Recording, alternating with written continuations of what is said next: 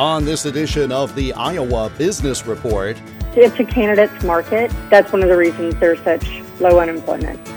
Now that federal enhancement to unemployment has ended in Iowa, will we see much change in the number of people seeking work? Interesting survey results for both Cedar Rapids and Des Moines. And we'll tell you about a Waverly manufacturer that just completed a major expansion. This is the Iowa Business Report for the second weekend of June 2021. The Iowa Business Report is a copyrighted production of Totally Iowa Media, which is solely responsible for its content. For more, click on the radio programs button at totallyiowa.com. Here is Jeff Stein. The state of Iowa has opted out of the $300 weekly enhancement for unemployment provided by federal funds. Last month, the state's unemployment rate ticked up slightly, with many suggesting the more generous unemployment payments led some to hold off on seeking jobs. In addition, finding the right workers may have been a challenge before the pandemic, but it's even more of an issue today. To get a national view on the topic, I spoke this past week with Barbie Barta, a hiring specialist and owner of Business Centric Technology a staffing firm specializing in technology based in Dallas, Texas. From the people you work with, what do you wind up hearing in terms of this additional federal benefit for unemployment and how that impacts their ability to get workers? Everyone is struggling right now to find enough talent. I think there are a lot of reasons, Jeff, that people haven't gone back to work. I think that's maybe one of them. I also think homeschooling has challenged a lot of folks to be able to go back to work. And when you had unemployment and a $300 incentive, you're probably able to take care of your life and your family a bit better. I have seen, you know, a lot of folks aren't moving to new jobs because they want to know is it going to be remote. I think it's, it's a candidate's market. That's one of the reasons there's such low unemployment. I know here in my state of Iowa, later this week, the federal benefit, the extra 300 a week, Iowa stops participating. That comes to a close. But as I hear you talk, that's not going to resolve the whole issue, is it? It won't. It won't. It'll be interesting to see once school goes back in after the summer. I think a lot of folks can have options for their kids during the summer, but it'll be interesting to see what happens when the kids go back to school and they're able to go back to school on site. And of course, here in Iowa, we've had that really since last August uh, for the most part. But this is a time, as you say, it's a candidate's market. But I suppose if, in fact, the extra unemployment has skewed people's decisions, and now the kids are home all summer, which might be a different situation for many families they might just delay until what, late July, August, uh, early September to re enter the market? Is, is, there a significant portion of the population that might be in that category? I think that could uh, be the case. However, we are obviously seeing more people apply for positions. So they are starting to apply. I can give an example. I interviewed a recruiter last week, and he has been unemployed since April of last year and I asked him why now. And he said, because my incentive's leaving from the extra money as well as unemployment. But he said, my son, I had to homeschool him. I'm the primary caregiver. He's in the first grade. And now I realize I have to go back. It's summer and I can make other arrangements for him. Mm. And I, and I think employers are going to have to be open, a little more flexible in some of the folks that have been not working for a while as far as the reason they haven't worked. All right, let's pursue that a little because we're looking for a position here at the radio station. And so I'm actually looking at resumes in real time, and I have seen some gaps that I don't think are attributable to COVID. But regardless, if there's a gap in a resume, I don't think it's the sort of situation, certainly anymore, where you just simply reject the candidate and say nobody wanted to hire her or him. Could be a variety of reasons why there is a targeted gap. Yeah, you're just going to have to have those conversations and get them to explain what why they had the gap because there are some good reasons that you would have a gap. And you know, people have been sick, people have had COVID, people have had to take care of their children maybe their you know their other spouse had to work on site there's a lot of different reasons. Well, let's talk now about the jobs of the future, if you will, because I know for a very long time we had a certain paradigm that you went to work, right? There was an office, for example, for that type of work. And even though many people, and we've talked to folks uh, who have supported this statement, many women felt obligated to go to work. And even though when they said, well, could I do a hybrid model, nobody knew what that was pre COVID. Well, now, Lots of people have worked from home, and we have seen that there are some great benefits. So, is that going to be a model for the future where either the employer is going to affirmatively offer some sort of hybrid, or the employee might be able to say, with a little more credibility and, and a little more uh, heft behind it, look, I need to take care of some things at home, either children, uh, elder care, etc and craft their own job? Might they have a little more power? Definitely, definitely. I um, I think most of the companies there will be exceptions, but I think most of the companies that have been remote, they will come back with a hybrid solution uh, to make it a more flexible workplace. Even I did that, and I will tell you, I wasn't someone who thought we could work from home 100%, but we obviously had to during COVID. And we came back on a hybrid model. We work in the office three days a week and we work from home two days a week. And there are a lot of benefits and a lot of employee satisfaction around that. Identify, if you will, some of those because for many of the folks listening, they went to work every day because they were in the essential category, certainly in my mm-hmm. state. So, what are some of the benefits if I'm running a company? Why should I be receptive to an employee who says, I'd like to do a, a remote model, even though it might be different than you've done it for the past 20 years?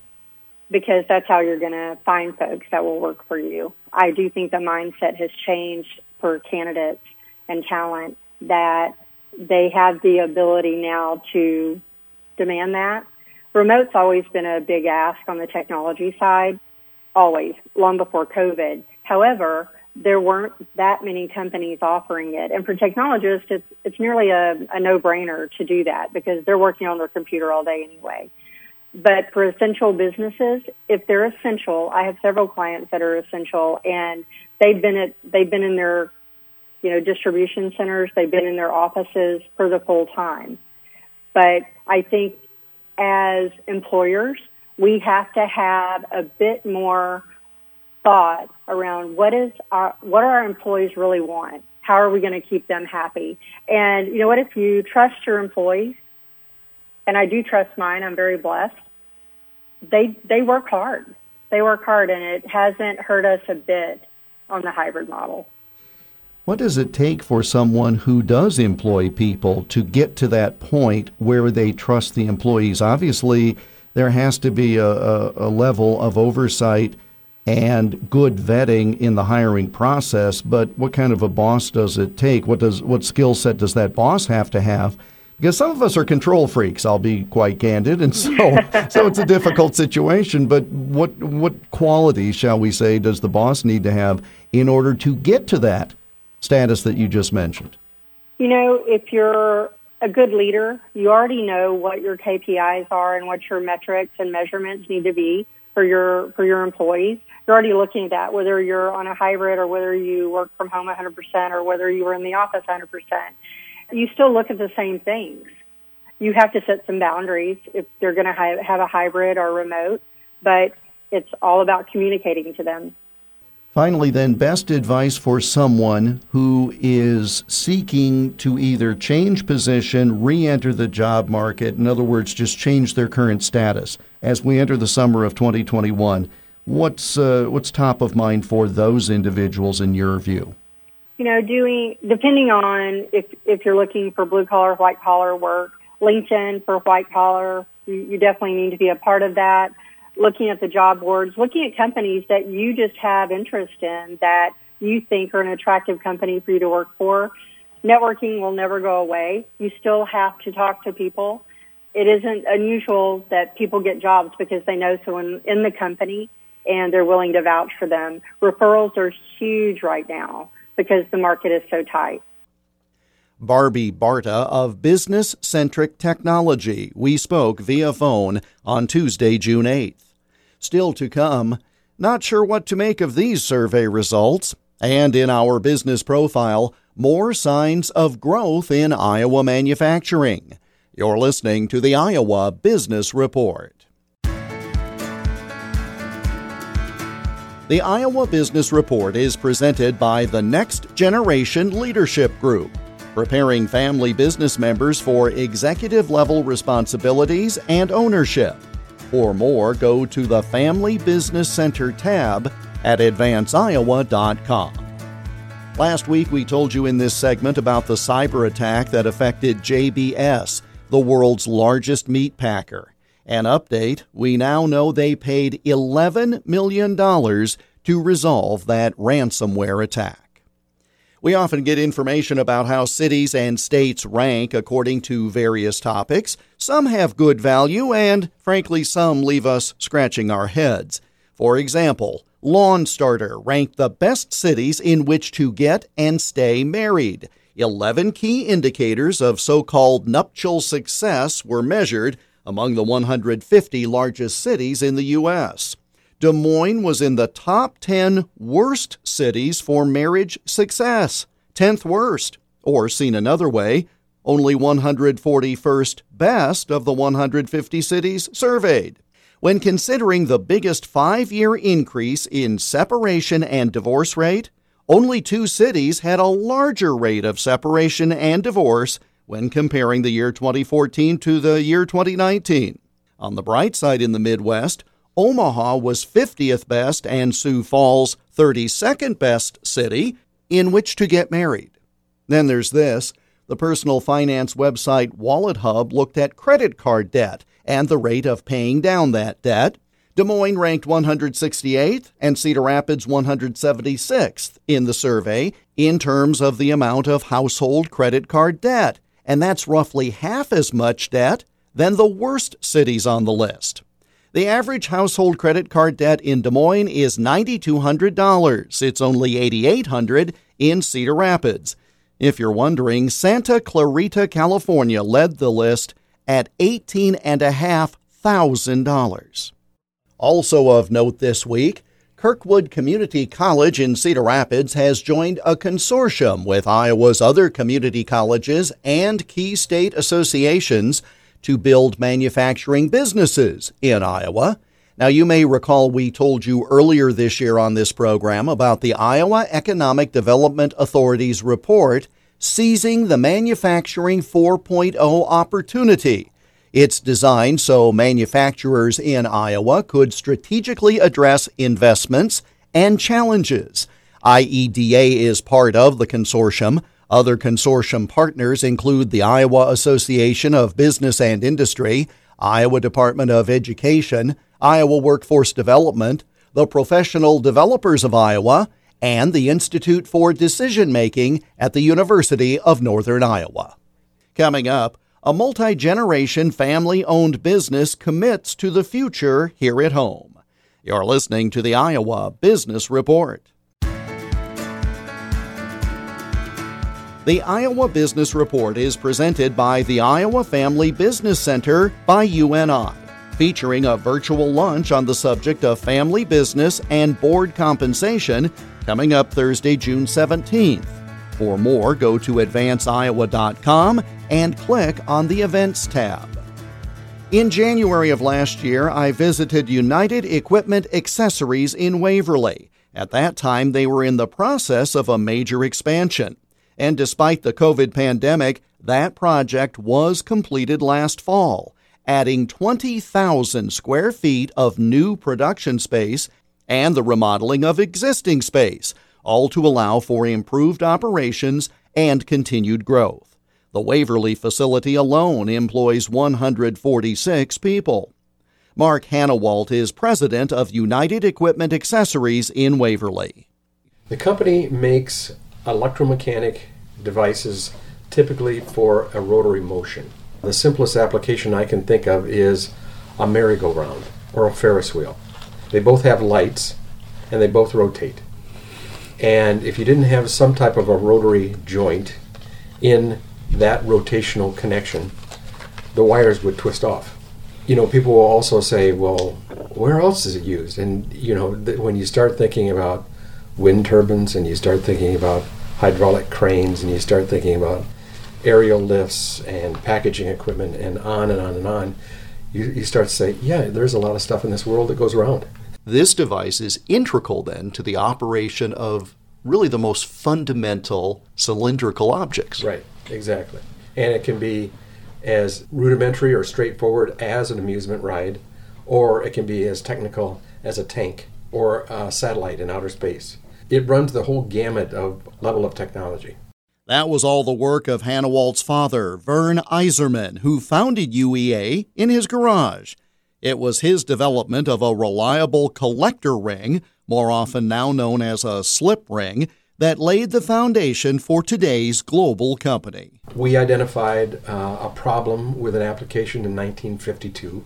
The products that were on the market were not reliable, and uh, so uh, actually, my father designed and patented a device that solved a lot of those problems, and that's really how the company, you know, started was kind of solving a problem. We always look for problems to solve because you get really long-term happy customers that way. He was a pretty smart guy. As I have observed the, the, the greatest generation, uh, of which he was a very um, typical person, these people went through some really tough times. And because they went through some really tough times, they were using their ingenuity all the time. It was how am I going to solve this problem? And typically, how am I going to do it pretty inexpensively? Because I know the value of money. So everything he did was a lot of times done on a budget. It, it worked. It worked well. But that's where the disconnect came for him was how do you market this? And he was lucky enough to have some people come along and get involved in, in this company that said, oh yeah, we can do it for more than one or two or three manufacturers. We can take this nationwide. We can take this eventually globally. In a multi generational family owned company, each generation adds its own unique take on things, each building on the generation that came before. By the time that I got here in the 70s, we had a good product. There's no question we had a good product. But we were very limited in the markets that we were serving, only doing potentially one or two. And so it really was that next generation's job, in my mind, to start adapting this to as many places as we could go. From that one to three markets, one especially, to now doing, you know, 16 different markets and looking for more. That's where we've taken this to now into the third generation. And, and you know, quite frankly, I think where the ch- third generation is looking is expanding not only the product offerings but the technology as well. Every generation looks at the previous generation and says, they did this well, they maybe didn't do this as well as they could have. What can I learn from this and what can I put that into practice for?